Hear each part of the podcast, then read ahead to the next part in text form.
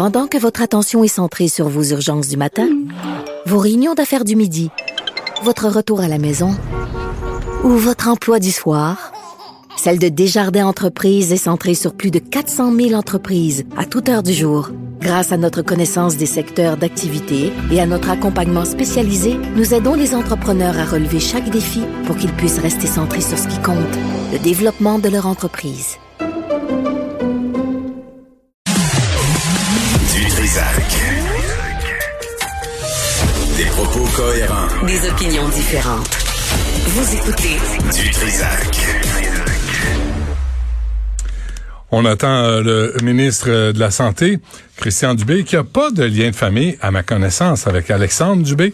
Mais on passe d'un Dubé à un autre Dubé. Et il est là, M. Dubé. Bonjour. Oui, bonjour, M. Dutrizac. Bon, vous, maintenant, merci d'être avec nous, M. Dubé. J'imagine les journées doivent être un peu occupées en ces temps de pandémie. Vous êtes nouveau récent, en tout cas, ministre de la Santé. Hier, vous avez présenté 9 mesures annoncées par Québec.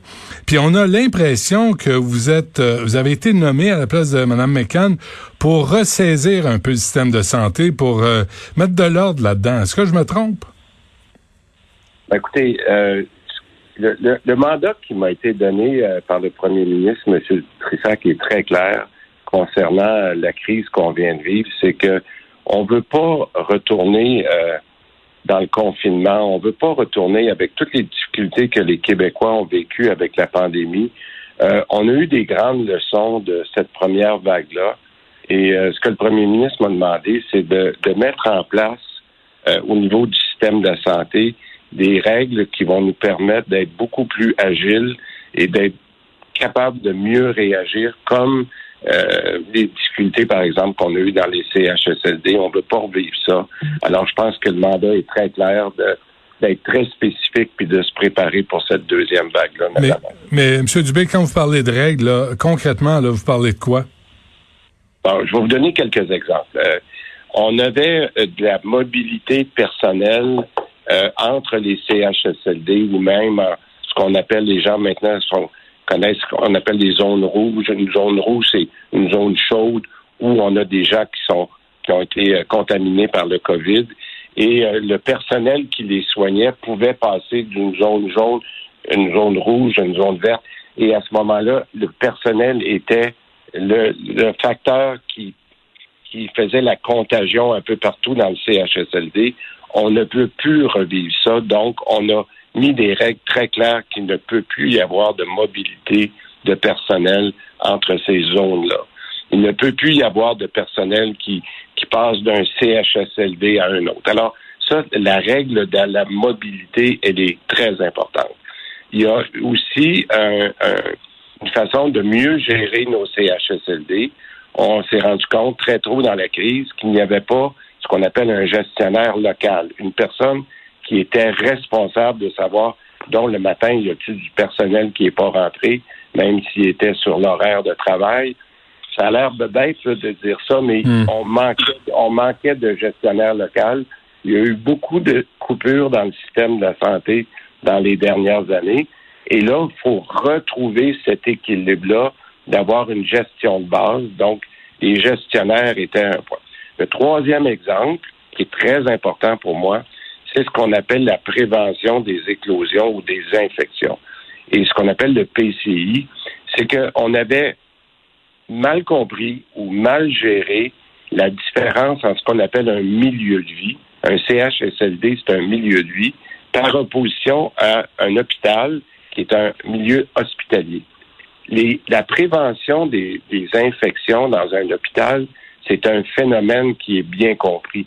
On le sait, les infirmiers, les infirmières, même les préposés aux bénéficiaires dans un hôpital, connaissent comment on gère les éclosions, comment on gère les infections, comment on se protège, comment on met un masque, comment on traite les patients. Mais dans un milieu de vie, un CHSLD, toute cette question-là de gestion de la protection des gens, c'était beaucoup moins connu et c'est malheureusement là qu'on aurait eu plus besoin parce que c'est là que les personnes sont vulnérables à ça. Alors donc, je vous donne 3 exemples de ce qu'on veut corriger pour la deuxième vague Parce que là, M. Dubé, là, le bilan, là, il est plus de 5700 décès. Là, pis, mais il y a des résidences pour aînés partout au Canada. Alors, on n'a pas la réponse encore. Là, pourquoi autant de morts au Québec et qui est redevable de cette situation-là?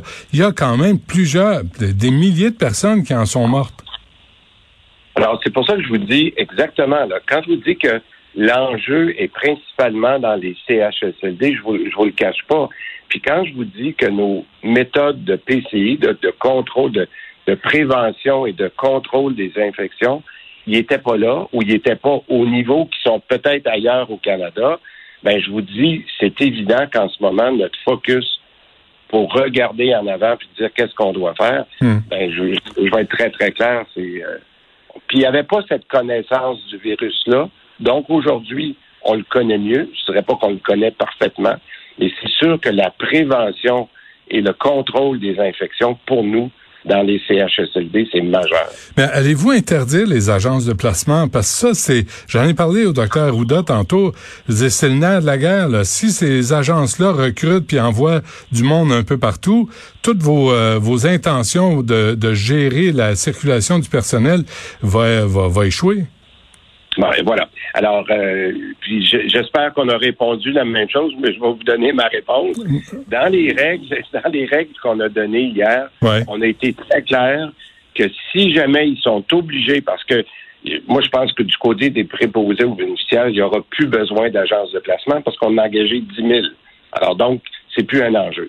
Mais si c'était encore un enjeu, par exemple, du côté des infirmières ou des infirmières auxiliaires, parce qu'il nous en manque encore un peu, bien, il va falloir que les agences de placement respectent les mêmes règles de PCI, là, de contrôle des infections que je viens de vous dire. Alors, il ne faut pas qu'il y ait aucune différence entre engager quelqu'un de l'interne que d'engager quelqu'un de l'externe. Ils vont avoir les mêmes limitations de mobilité que je vous ai expliquées. Mais qui va imposer les règles s'il n'y a pas de gestionnaire dans les CHSLD, comme on a vu jusqu'à maintenant? Bon, ben, et c'est pour ça que c'est le premier point que je vous ai dit tout à l'heure. Ça me prend un gestionnaire local dans chacune des institutions. Ouais. Je vous donne un exemple.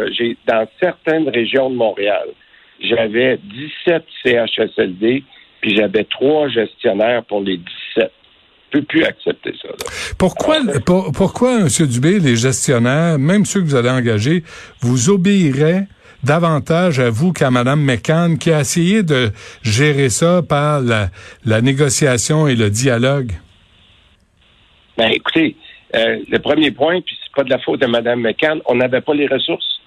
Quand je vous dis qu'on est obligé d'engager 10 000 préposés aux bénéficiaires sur une base de 23 000, c'est 30 à 40 % du personnel qu'on ajoute. Mme McCann, elle voyait le problème. Elle demandait mais on n'était pas capable d'avoir les ressources nécessaires. Et c'est pour ça qu'à un moment donné, le premier ministre il a dit, écoutez, ça coûtera ce que ça coûtera. 10 000 préposés, ça coûte 500 millions par année. C'est ça que ça coûte. Ouais. Alors, on a dit, on va le faire.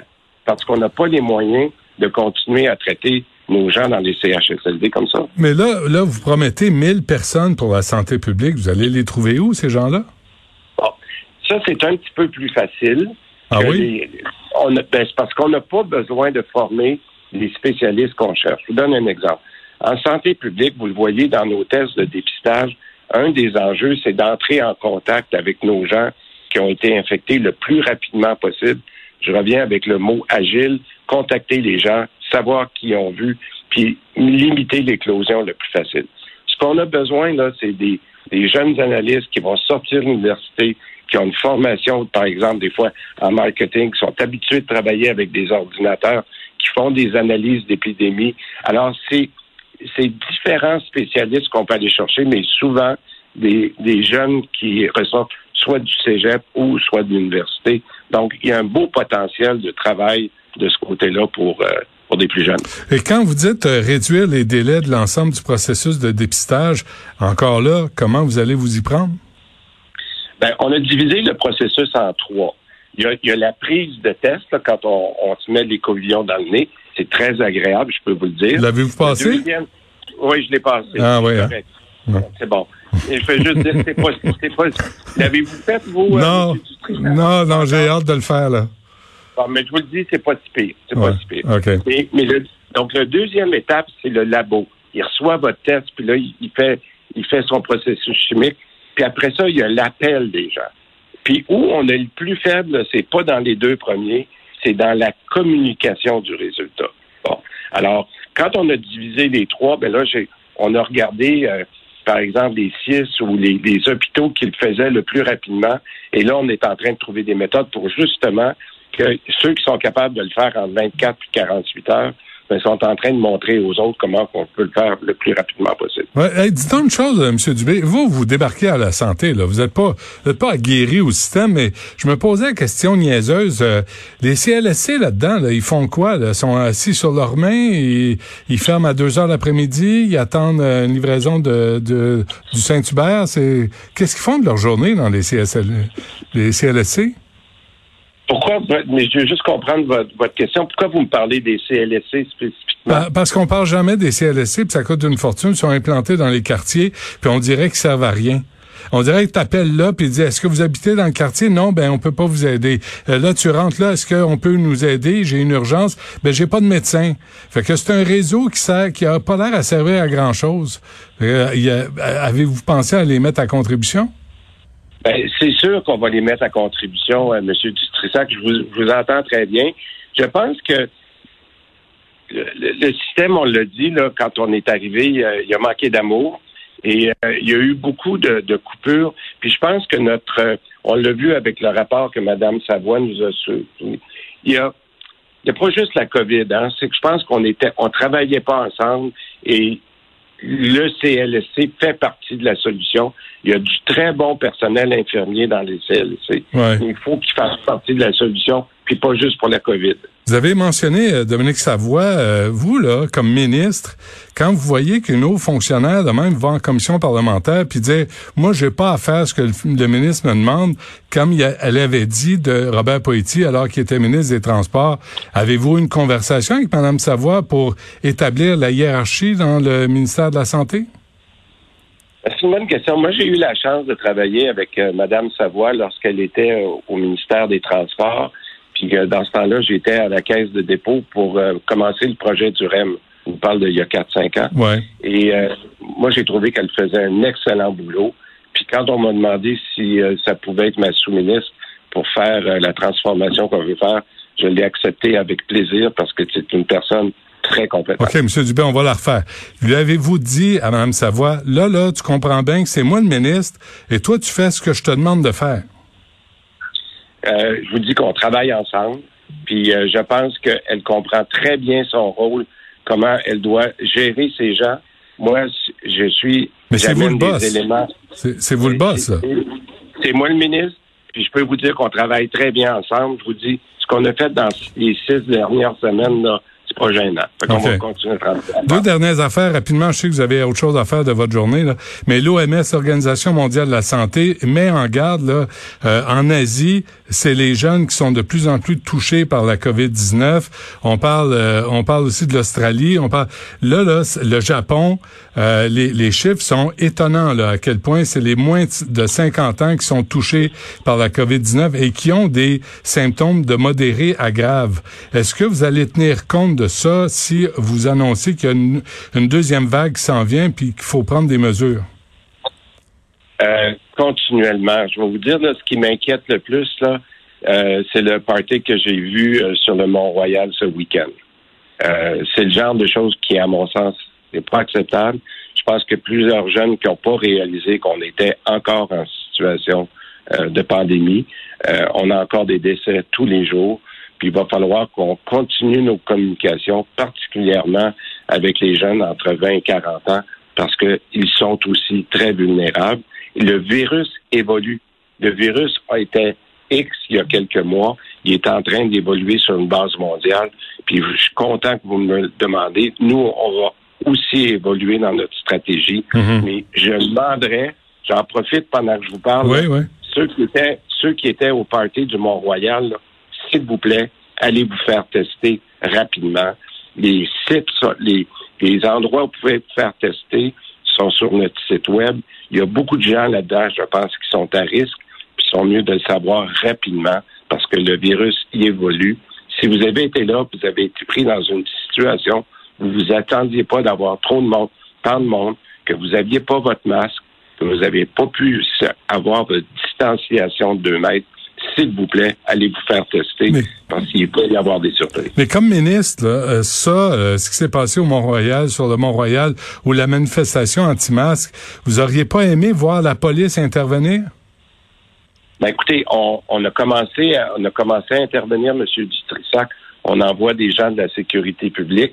Là, on commence à faire même une veille sur les réseaux sociaux parce que intervenir pendant le rassemblement, là, pendant les manifestations, puis dire aux gens de s'éloigner parce que c'est des mesures risquées. Écoutez, vous savez comment c'est difficile de bien gérer les manifestations. Ouais. Les gens ont le droit de manifester. On ne peut pas empêcher le droit de manifester, mais en même temps, ces gens-là doivent respecter les règles. Et c'est pour ça que je vous reviens.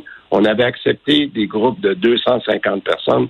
Il y avait plus de 1000 personnes dans le rassemblement du DJ qui est arrivé dimanche. Ouais, ouais. Alors, on va pousser l'analyse de ce qui s'est passé réellement dans ce cas-là, mais c'est très dangereux ce qui est arrivé dimanche. Okay. Est-ce que je peux, avant qu'on se quitte, je peux vous poser une question de l'époque où vous étiez président du Conseil du Trésor? Ben, toujours. OK. Vous venez de voir, là, le Cirque du Soleil vient de passer aux mains des Canadiens, des Américains. Vous avez vu Charles Émond répondre à des questions de façon pas très habile, là, faut l'admettre. Le 200 millions qu'on a floché dans les poches de Guy Laliberté. Comment vous réagissez à ça, vous? Êtes-vous en maudit? Ben, écoutez, je pense que même M. Émond a dit que c'était peut-être pas le meilleur investissement. Je pense qu'il faut regarder. C'est pas une réponse plate que je vous dis, là, mais c'est on l'a dit hier. Ils font beaucoup d'investissements. Celui-là, c'est pas le meilleur. Je pense qu'on va regarder l'ensemble des rendements de la caisse. Moi, quand j'étais là, on savait des fois qu'on prenait des risques, mais qu'on avait un rendement global qui était important. Monsieur Émond l'a dit lui-même. Là, c'était pas le meilleur investissement. Avez-vous approuvé l'achat des actions de Guy Laliberté alors qu'il est déjà milliardaire, le pauvre garçon? Moi, j'ai aucune implication dans ça. Là. Non, rien? Pas okay. Non. Mais je suis pas impliqué du tout. Là, je vais vous dire, M. Dutrizac, là, je vais me concentrer sur la santé. J'en ai beaucoup. Non, là, je sais bien. Je pense qu'on va faire... On a beaucoup de travail, puis j'ai surtout besoin, pour ça je vous le dis, la collaboration de la population. OK, mais un homme d'économie comme vous, là, qui débarque en santé, qu'est-ce que ça apporte au ministère? C'est quoi votre vision qui va faire que ça va brasser puis ça va bouger dans le bon sens? Ben, écoutez, je pense que le premier ministre m'a mis là pour un aspect de gestion. Moi, dans toutes les entreprises et les organisations que j'ai fait au cours des 30 quelques dernières années, c'était vraiment un agent de changement. Puis là, ce qu'on a besoin, avec ce qui vient de nous frapper, et dans l'état où était la santé, puis la priorité, c'est la santé, c'est d'amener mon expertise de gestion avec mon équipe à travailler ensemble, puis de faire un redressement de notre situation en santé. C'est un très, très beau défi, puis je pense qu'avec l'équipe qu'on a mis en place, autant au niveau politique qu'au niveau du ministère, il y a du très bon monde. On a donné les règles très claires à nos PDG, donc dans nos 6 et dans le réseau qu'on appelle. On est en train de discuter ces règles-là avec eux, parce que ça se fait pas tout seul, un changement. Une transition, ça se fait pas tout seul. Et les règles vont sauver des vies s'il y a une deuxième vague, sérieusement, là?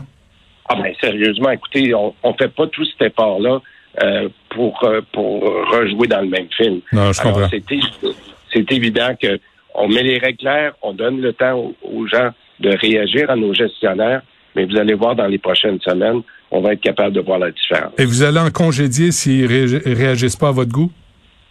Oui, la réponse est oui. Parfait. Mais on avait besoin de leur donner les moyens et de mettre les règles claires. Super. Ça va être fait. Maintenant, on va pouvoir passer à l'action. Monsieur le ministre, merci d'avoir pris le temps de nous parler. Monsieur Dutrizac, c'est un plaisir. Merci beaucoup. Au revoir.